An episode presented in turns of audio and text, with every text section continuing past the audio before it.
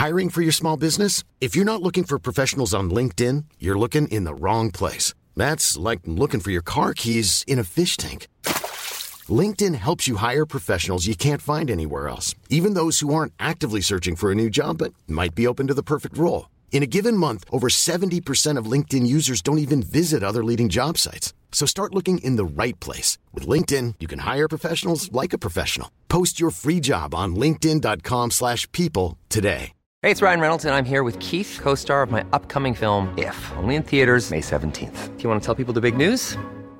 All right, I'll do it. Sign up now and you'll get unlimited for $15 a month in six months of Paramount Plus Essential Plan on us. Mintmobile.com slash switch. Upfront payment of $45 equivalent to $15 per month. Unlimited over 40 gigabytes per month. Face lower speeds. Videos at 480p. Active Mint customers by 531.24 get six months of Paramount Plus Essential Plan. Auto renews after six months. Offer ends May 31st, 2024. Separate Paramount Plus registration required. Terms and conditions apply if rated PG.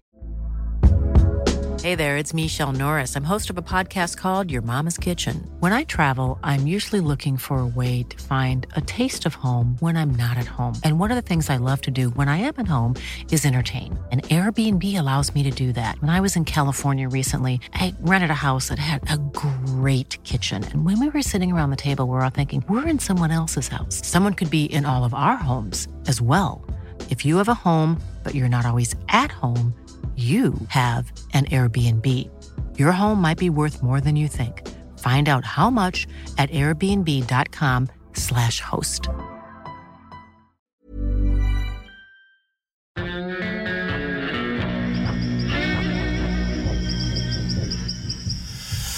Why does a promising young woman meet her end in the ugliest of places? There's bogs in there, so you could sink up to your waist or your knees. There were 27 gunshot wounds. An illicit love affair seems to point straight at her killer.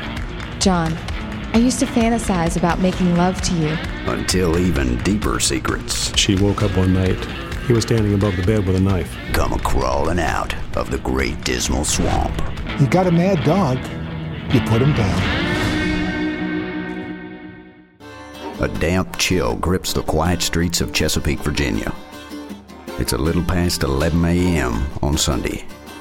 Good schools, good people, good environment to raise a family in, good place to live.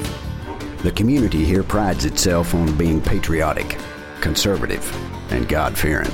But some are more God fearing than others. Like 24 year old Wesley Linquist, a devout member of Chesapeake's White Harvest Assembly of God Church. The handyman is headed south out of town along U.S. Route 17. He's just heard a sermon urging him to cast out his sins and commune with God. As he drives along the eastern edge of the Great Dismal Swamp, he decides to pull over. It seems like the perfect place for a little holy contemplation. Not in the lust of concupiscence, even as the Gentiles which know not God, ye should abstain from fornication. Then he gets out of the truck, walks down by the water, picks up a couple of stones, and starts just chucking stones into the water. Just trying to get his mind clear, his soul clear. The Great Dismal, as its name implies, wouldn't win any beauty contests. Muddy, overgrown, and nearly impossible to navigate. The protected wilderness stretches over nearly a 100,000 acres. The Dismal Swamp itself is um, covered in water. There's bogs in there, so that if you walk through, your feet stick, or you could sink up to your, your waist or your knees. It is the opposite of a place that would encourage you about the joys of life. But for Wesley, it's the ideal spot to follow his pastor's advice and cast away his sins, one metaphorical stone at a time, until something catches his eye. He saw what he first described as a blow up doll. He thought it was a mannequin or blow up doll. As he moves closer, Wesley starts to realize this is no doll. He reaches down and grabs the ankle, and blood oozes. And he realizes at that point that it is a real person. It's the naked corpse of a young woman left for the swamp to swallow. Wesley returns to his truck and calls the police. When Chesapeake detective Marty Williams arrives, he is greeted by a grisly scene. I've only seen a few in my career who, that were worse. Branches claw at the young woman's lifeless body like the grasping hands of hell itself, reaching up from the swampy depths. She was completely nude, but her body got caught in the debris on the side of the bank. You could see very easily from the top of the canal bank that she'd been shot. She had multiple bullet wounds in her. There were 27 gunshot wounds, 27 separate gunshot wounds. Uh, this would not be uh, where you had a momentary, however violent disagreement and a gun went off. I mean, this was a repeated act of uh, barbarism. At first, it appears as though that someone has dumped a body, but then you find that the bullet holes in the surrounding plant life would indicate that the homicide had occurred at that point, right there. Judging by the wounds, this Jane Doe was recently gunned down right alongside the swamp with a 22 caliber weapon. There were no marks on the body. There were no um, insect bites, anything along those lines. So we concluded she'd only been there less than 24 hours, less than a day. But a couple of details are totally baffling. What jumped out at us was you've got 27 bullet wounds. 27. Yet there is not a single shell casing. None. Not one. Additionally, there was only traces of blood at the scene. Then they find a possible explanation what appears to be the dead girl's clothing stained with her blood a green top and a black teddy. partner and I would like to. From uh, the looks of it, the killer shot her down, stripped her naked, and then shot her again, repeatedly. It would be a, a, a crime of passion. Detectives turn their attention to the oddly mannered Wesley Linquist. In homicides, you always look at the first of all the first person that first found the body. Wesley tells them how he found the body while searching for divine inspiration. My first impression of him was he was missing a few oars in the water. It's just a peaceful place. No one bothers me here. Didn't believe him. I thought he was a fruitcake. Wesley relates his tale about coming here to cast stones in the swamp because his pastor told him to. This was a story which you couldn't concoct in that short amount of time. And then why would he call and report the body there? Why would he wait for the police officer to come? That didn't lead to somebody who was trying to boast about a crime that he did or even was involved in a crime. Police let Wesley go, but ask him to stay in the area in case they have further questions. Truth is, they have a lot of questions about this case, and the swamp isn't giving up many answers. Back at the Chesapeake Police Station, the next clue walks right in off the street. Sir, how can I help you? Uh, yes, yes, officer. I'd like to file a missing persons report. Okay, who's gone missing? My daughter, Kathy.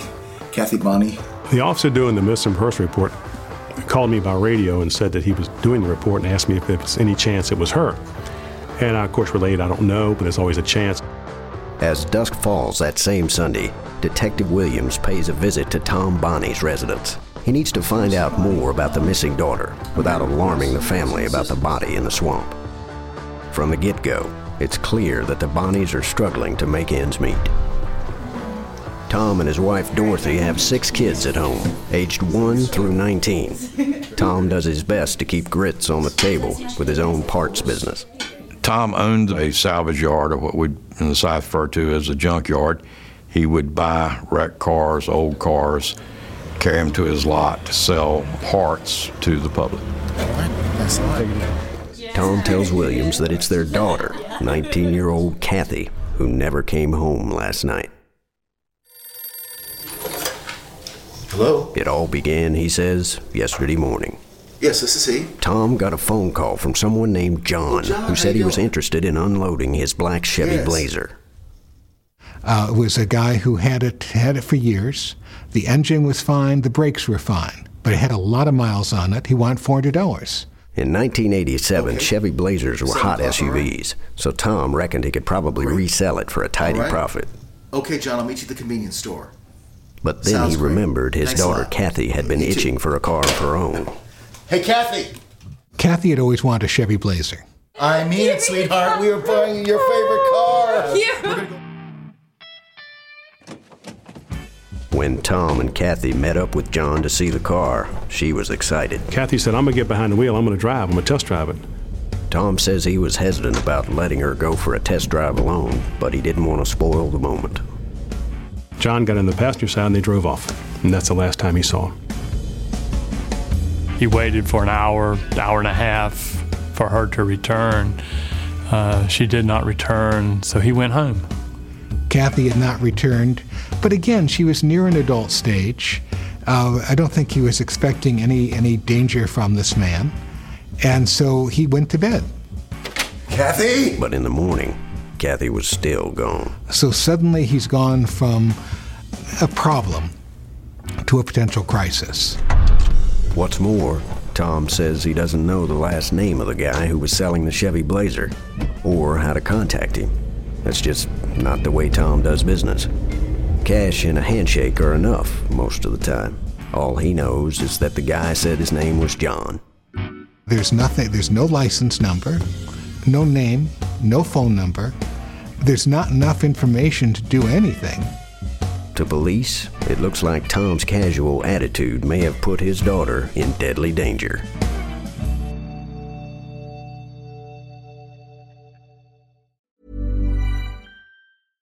Hiring for your small business? If you're not looking for professionals on LinkedIn, you're looking in the wrong place. That's like looking for your car keys in a fish tank.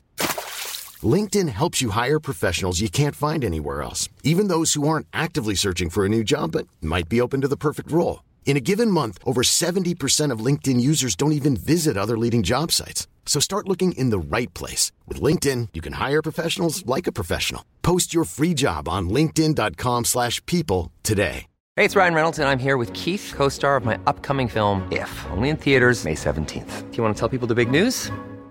All right, I'll do it. Sign up now and you'll get unlimited for $15 a month in six months of Paramount Plus Essential Plan on us. Mintmobile.com slash switch. Upfront payment of $45 equivalent to $15 per month. Unlimited over 40 gigabytes per month. Face lower speeds. Videos at 480p. Active Mint customers by 531.24 get six months of Paramount Plus Essential Plan. Auto renews after six months. Offer ends May 31st, 2024. Separate Paramount Plus registration required. Terms and conditions apply if rated PG.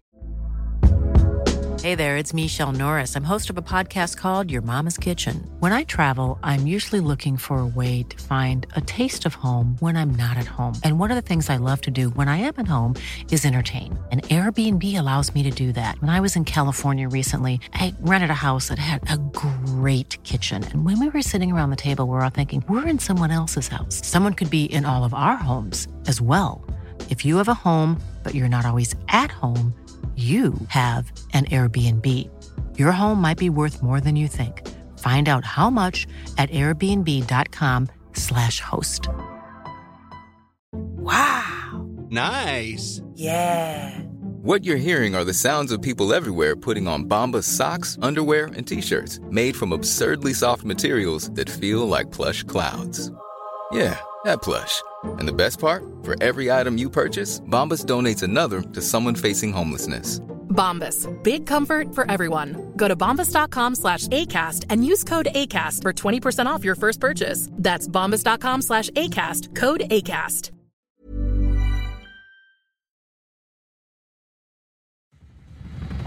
In Chesapeake, Virginia, it was just four days before Thanksgiving in 1987 when police got a visit from local junkyard owner Tom Bonney. Sir, how can I help you? Uh, yes, yes, officer. I'd like to file a missing persons report. He told them the previous evening his daughter Kathy had gone for a test drive with the owner of a car he was thinking of buying and never returned. At first, police didn't take Tom very seriously. I mean, why don't you guys do your job and, and look for my daughter? Desk officer said that, well, she's not under 18, so she's not a runaway, so we can't do a runaway report. Missing persons have to be at least 24 to 48 hours, or else have some suspicious activity involved in the missing. But when the bloodied corpse of a young woman, shot 27 times, is discovered in the Great Dismal Swamp just outside of town, well, police take Mr. Bonney a whole lot more seriously. Detective Marty Williams heads to the Bonney house to get more information about his 19 year old daughter. In the South, we have an expression she was the apple of his eye. Kathy is ambitious, outgoing, a gifted writer, and an A student, though she had to drop out of high school to help her dad in his salvage yard. She was a secretary She dealt with customers, she kept books. Tom tells police that Kathy is part of their loving traditional family. Tom Bonney absolutely loved his family. There was no question, adored his wife, adored his kids, did everything he could for them. Before leaving, Williams asked Tom for a photo of Kathy, so he gives him Kathy's driver's license. She had left it in her purse in his car before leaving for the test drive. The detective is careful not to reveal his growing fear that police may have already found Kathy in the Great Dismal Swamp. To Detective Williams, the story just doesn't add up. Why would such an apparently responsible, loving daughter suddenly up and disappear? And why would she run off with a man she'd never met before? But as he starts canvassing her friends, he discovers that, like many 19 year olds, Kathy was bucking an overly strict parent. I talked to uh, Kathy's friends who went to school with her, and she, they, they knew for a fact that, that Tom was very, very restrictive, very uh, you know, oppressive was a good word to use, limited her activities, and monitored everything she did. Maybe Tom didn't know the man who wanted to sell him the Chevy Blazer, but is it possible that Kathy did, and that something went horribly wrong?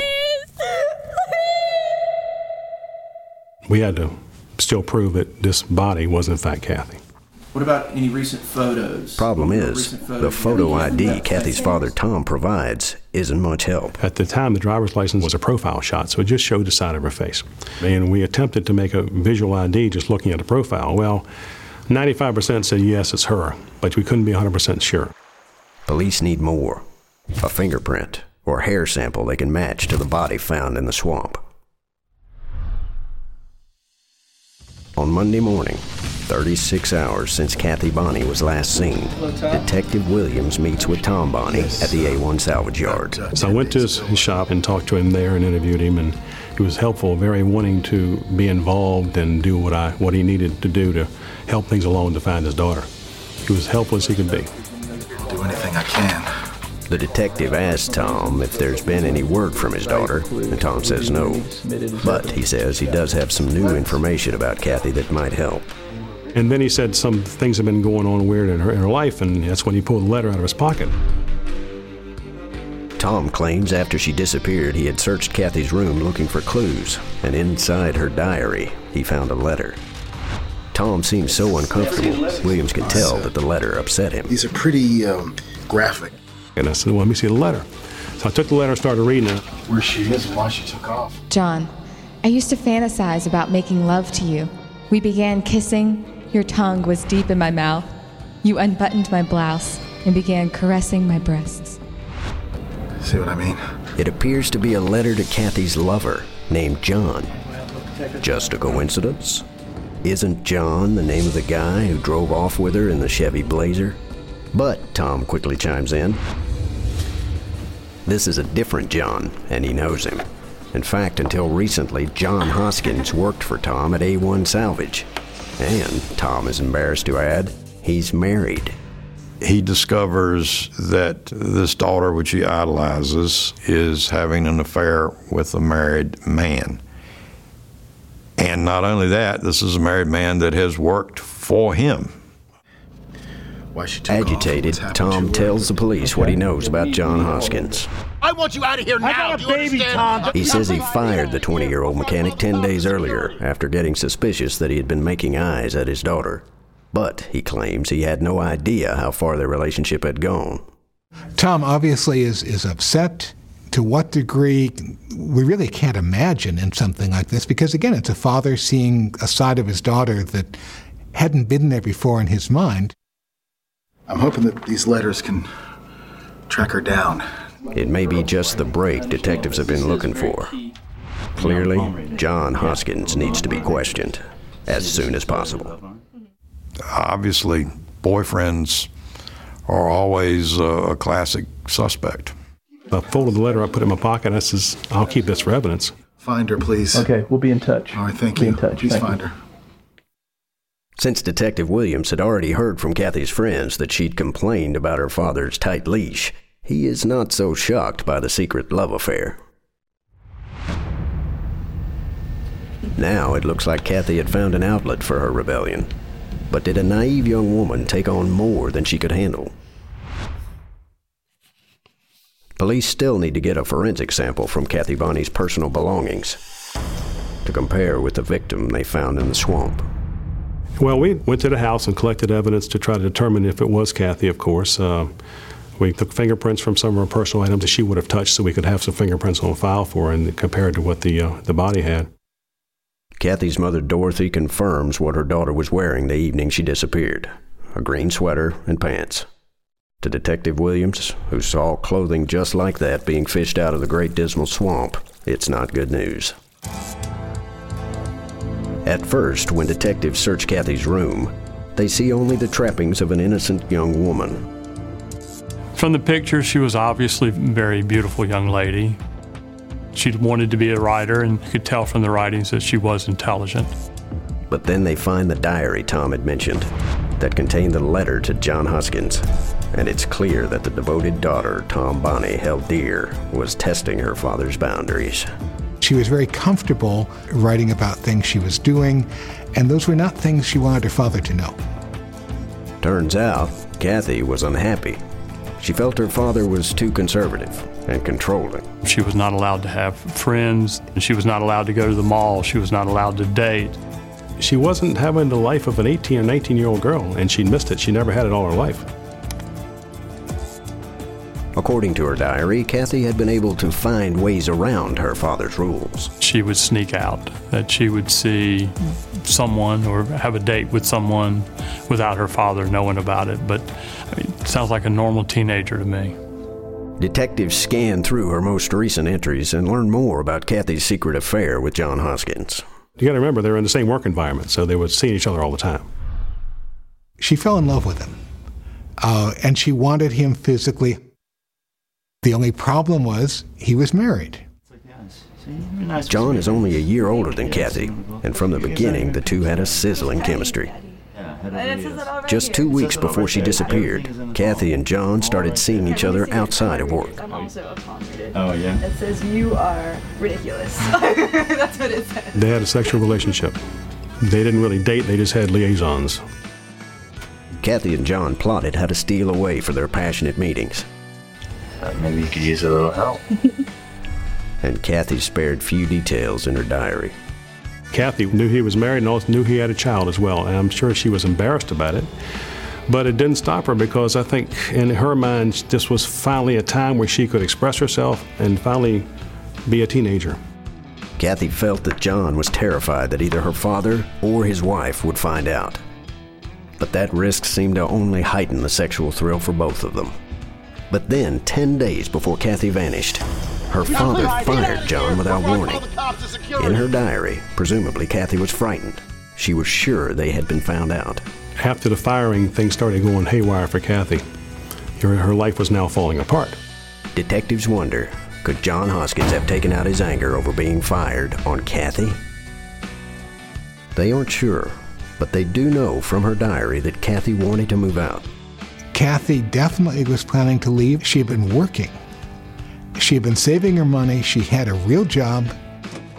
Perhaps Kathy's test drive in the Chevy Blazer was actually an attempt to run away from her family or John Hoskins. But if so, it didn't turn out so well.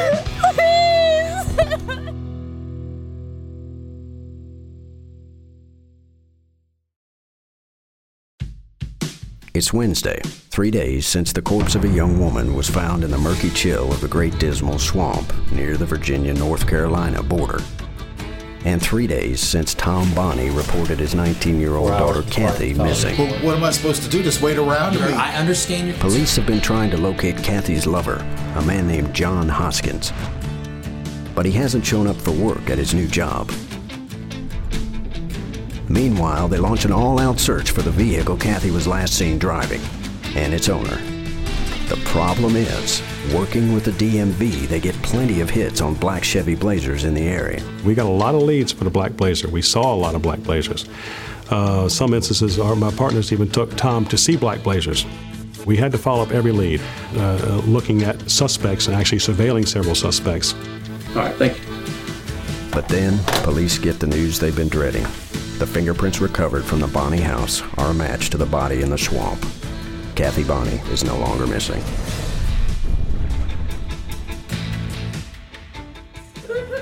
Detective Williams heads over to the Bonney residence to break the awful news.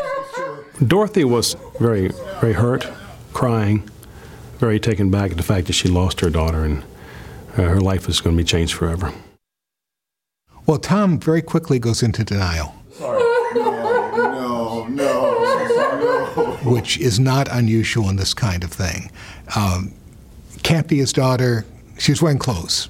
She's not wearing clothes. Can't be his daughter. Just uh, the kind of, of denial that usually comes from shock. That can't be true. Tom had uh, the display of an extreme emotional crisis upon learning this. No. No. Sir. No. He hyperventilated, he had chest pains.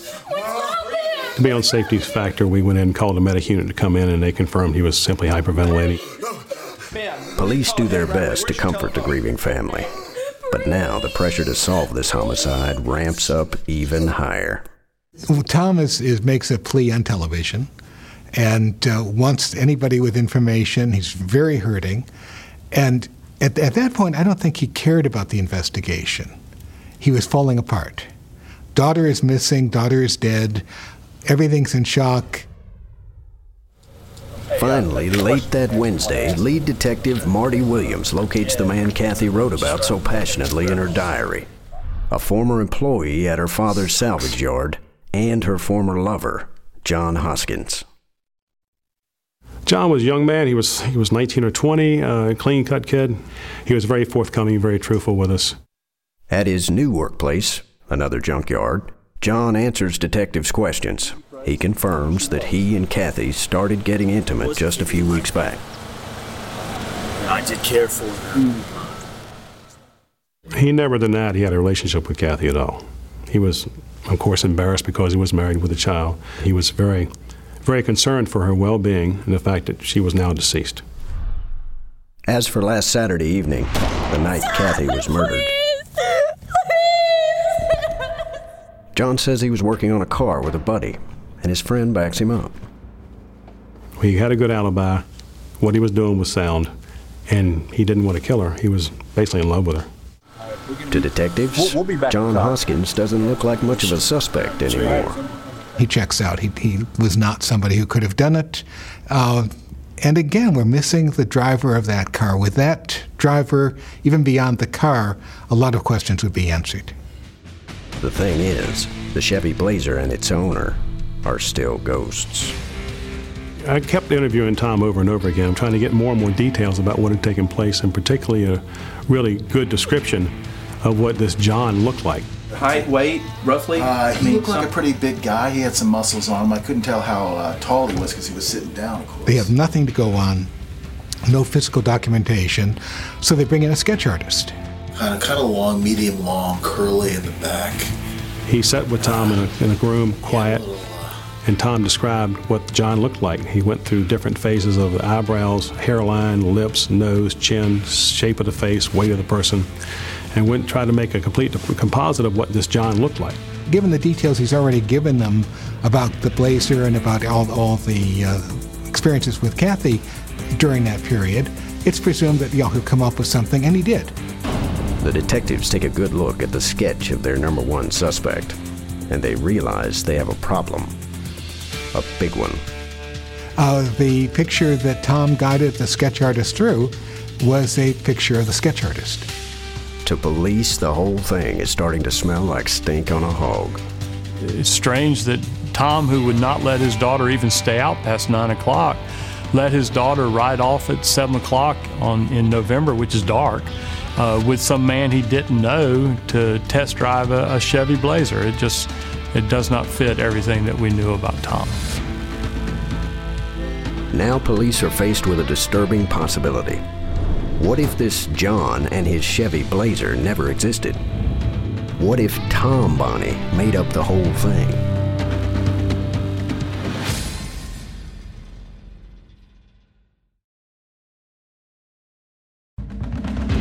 It was a brutal way to die. Shot 27 times, 19 year old Kathy Bonney met her maker in the slimy murk of the Great Dismal Swamp on a bleak November evening. Thank you, Tom. One week into the investigation, Chesapeake, Virginia detectives are now starting to wonder could the killer have been the victim's own father, Tom Bonney? Detective Williams calls Tom back to the station house, and this time they grill him about his story. We went out to meet a gentleman to pay cash for this blazer. Yes. We pressed him hard about what had happened to go over every little detail. So discrepancies started cropping up in the stories. Tom's original story was that he had been driving the Chevrolet Impala. Uh, later, when he talks to detectives, he tells them that he was driving his wrecker the evening that uh, Kathy disappeared. I'd asked Tom. I said I wanted to. Uh, I wanted to take a look at his car. He said that'd be fine. Later on, he said I've sold the car. I said, Who'd you sell it to? So he gave me a long story about he went to another auto salvage yard, saw a couple guys out front, sold it to him for a minimal amount of money. Then he revealed something even more disturbing. We asked him if he owned any firearms at all. He said he had a gun. It was a single shot 22 rifle that was sawed off. Guns were part of his business. Plus, he had an all cash business too, which made him susceptible to robberies. So he had to keep his gun there for his personal defense. But now Tom claims that his 22 is gone. It had been either stolen or sold, but he didn't have it anymore. It wasn't his possession. It's all just a bit too suspicious. And as detectives drill down into specifics, So, so you, were- you were the last one to see your daughter alive. Tom starts getting downright unfriendly. So finally, it was time to act. We hit him hard, saying, Okay, Tom, you killed your daughter. Why'd you kill your daughter? You're wrong here, officer. I did not do this. So, Yes, you did, Tom. You killed her. We know you did it. No, I did not do it. He got mad, disgusted, and stormed out. Actually, walked home. Tom, With no clear motive for why Tom Bonney would kill his own child, no hard evidence, no murder weapon, and no confession, there's little police could do. Detectives decide to pay another visit to the Bonney's home while Tom is at work. They want to find out more about what makes him tick. And they figure it'd be best to talk to his wife and kids when he's not there. Has that anger translated into direct physical abuse of either one of you? Tom's family gives them an earful. Tom had been abusive. Uh, he had not been a model father, quite the contrary. He had not been a model husband, quite the contrary. But it's the kids who Did he actually Detective Williams is now most concerned about, holding it low? especially Kathy's younger sister, 15 year old Susan. Did he actually directly? Susan was going to become the role of the new Kathy in the house. She was concerned for her own safety because she woke up one night and her father was standing above the bed with a knife. If they don't act fast, police are worried that they might just find another body in the swamp. Social services deemed it an emergency to remove the children from the house, and they did. For Tom, it's a devastating blow. Family was extraordinarily important to him. He took great pride in having a family. Being able to support his family and have his family intact was perhaps as important as anything in his life. Trying to determine if that is, in fact, the blazer. Detective Williams senses you an opportunity. To the, Perhaps now he can get Tom to cooperate more uh, fully would with his the last name? investigation. I told him uh, finding the car was important. His, his children were gone, his family was broken up again. I said, if you help me get the car back, I'll get your kids back for you. Finally, on December 10th, 20 days Tom. after Kathy's murder, Tom. Yeah, how you Detective Williams gets a call from Tom Bonney. What? And he said, I found the car. I said, Good, where is it? He wouldn't tell me where it was. In the background, I heard someone talking. I said, Give me the phone to whoever's talking. End up being a, a lady at a service station, service garage. I told her who I was, told her, Do not let the car go. Police rush over to the service station where the call came from. Before law enforcement arrive, Tom leaves. They don't get Tom, but at least they have his Chevy Impala. It doesn't take long before they realize why Tom had kept the car out of their hands. He had blood stains in the top of the ceiling, he had blood stains in the trunk, blood stains on the handle. Tests confirm that the blood in the car is Kathy Bonney's. Police still can't find the murder weapon, but it seems they've now found the murder location. It would appear as though that maybe she was shot once in the car and then taken from the car and, um, and shot numerous times thereafter. Now detectives understand why they only found a relatively small amount of blood out in the Great Dismal Swamp. Because the majority of his daughter's blood was spilled inside Tom Bonney's car. We knew right away that we had our man. So we went ahead and got some warrants, and then the bulletin was put out nationwide to go look for him. Tom is nowhere to be found, and police worry he has slipped through their fingers. Even his wife Dorothy hasn't a clue where her husband has gone. She was kind of lost and, and lonely and just distraught.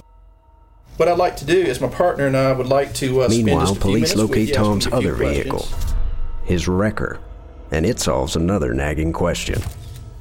Tom had sold the wrecker uh, to an individual, and uh, apparently he was having problems with the uh, with the fuel lines, with the gas, and so the man had to remove the gas tank. Uh, to empty the gas that was in it out.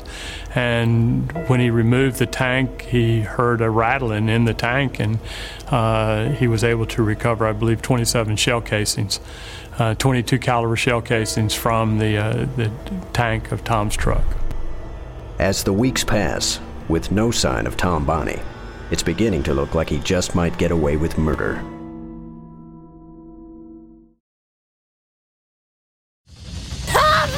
Over six weeks have passed since Tom Bonney fled Chesapeake, Virginia, just moments before facing arrest for the murder of his daughter. His luck runs out when 700 miles away, Indianapolis police officer Julie Schiff spots a suspicious vehicle. He was parked in a very seedy area where he shouldn't have been. She uh, ran the registration on the car and it came back with a hit that Tom was wanted. When Officer Schiff returns to Tom's vehicle, she's got her pistol drawn. Freeze! Put your hands out of the car where I can see them. He said he didn't understand why he was being handcuffed, and uh, she told him that he was under arrest for murder. And he says, Well, I've never murdered anyone. Tom Bonney is charged with the murder of 19 year old Kathy, his own daughter. So again, it would bode well for you to go ahead and come clean right now. Detectives confront Tom with the evidence Tom, we have more evidence against you. You know what to do with. It. The bloodstains in his car, the shell casings in his wrecker, and his inconsistent story about the man in the Chevy Blazer. And slowly, through a haze of half truths, half lies, and everything in between, Tom begins to fess up. And Tom said they, you know, he'd made up a story about the Blazer. According to Tom, he and Kathy went for a drive that evening in his Impala to talk in private.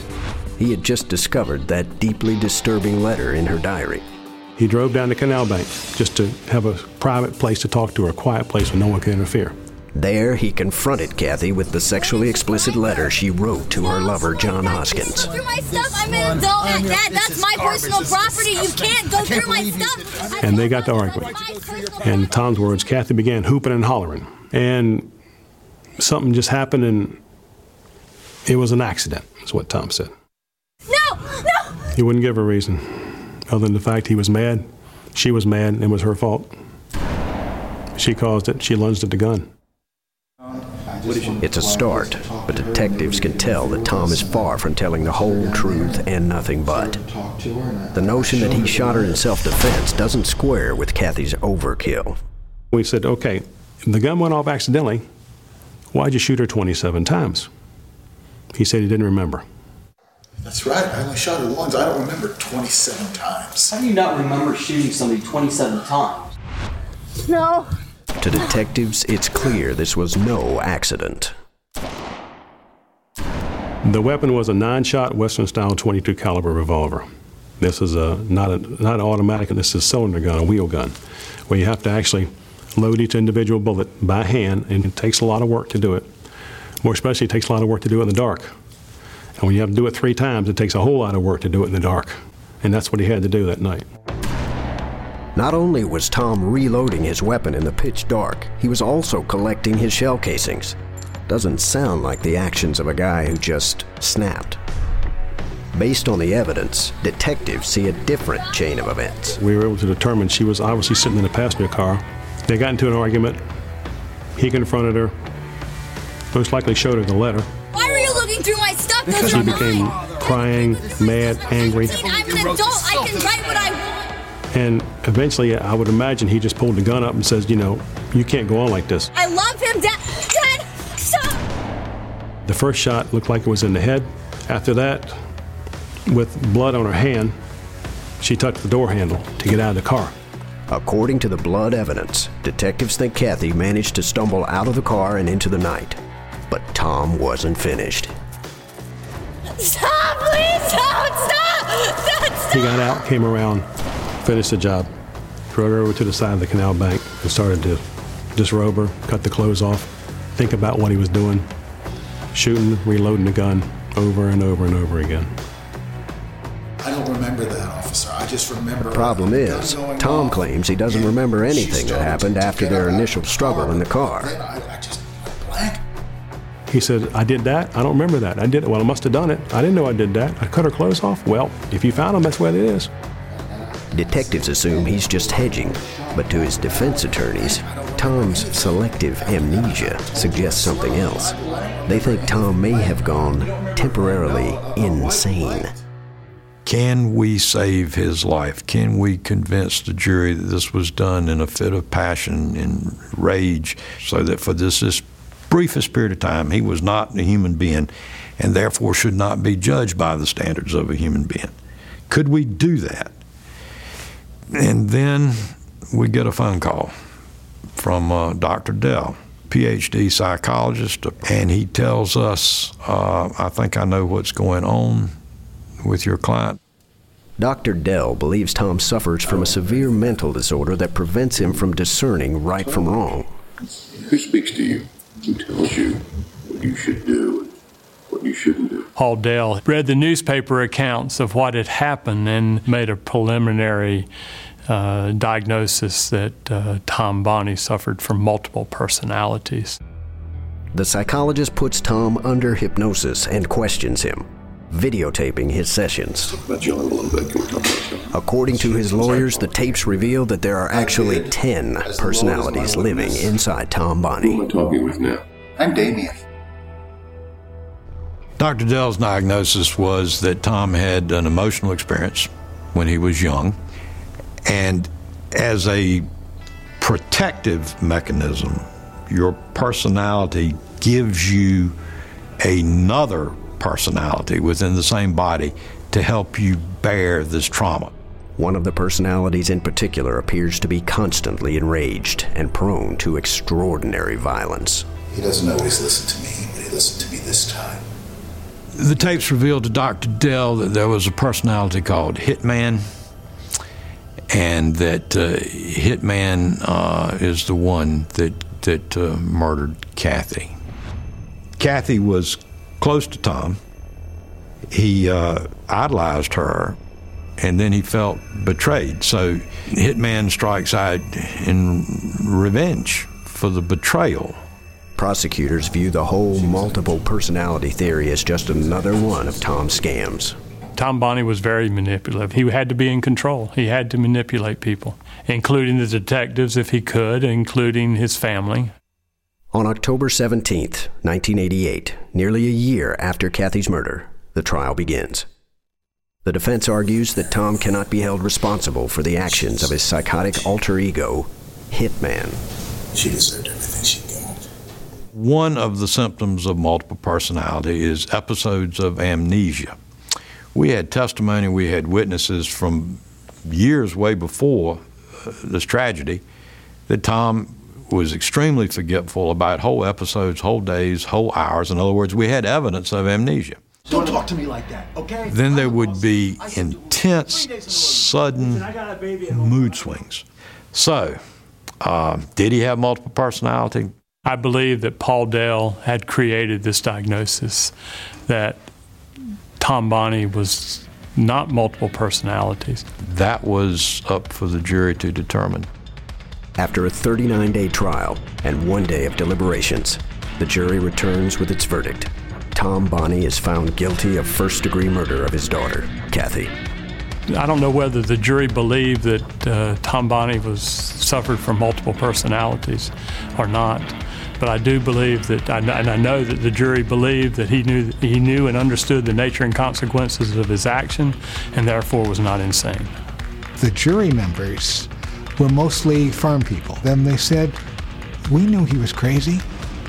Yeah, you look at, him, of course he's crazy. We understood. We understood the mental illness. We understood it all.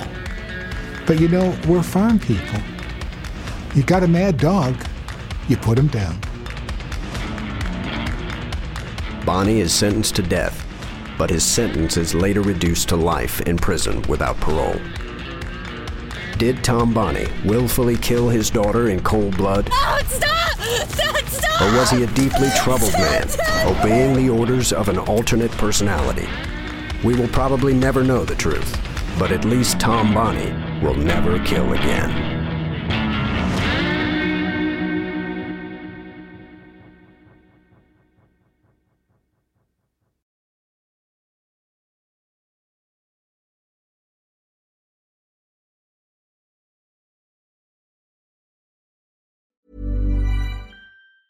Hi, I'm Daniel, founder of Pretty Litter. Did you know cats tend to hide symptoms of sickness and pain? I learned this the hard way after losing my cat, Gingy. So I created Pretty Litter, a health monitoring litter that helps detect early signs of illness by changing colors, saving you money and potentially your cat's life. Pretty Litter is veterinarian developed, and it's the easiest way to keep tabs on your fur baby's health right at home. Go to prettylitter.com and use code ACAST for 20% off your first order and a free cat toy. Terms and conditions apply. See site for details.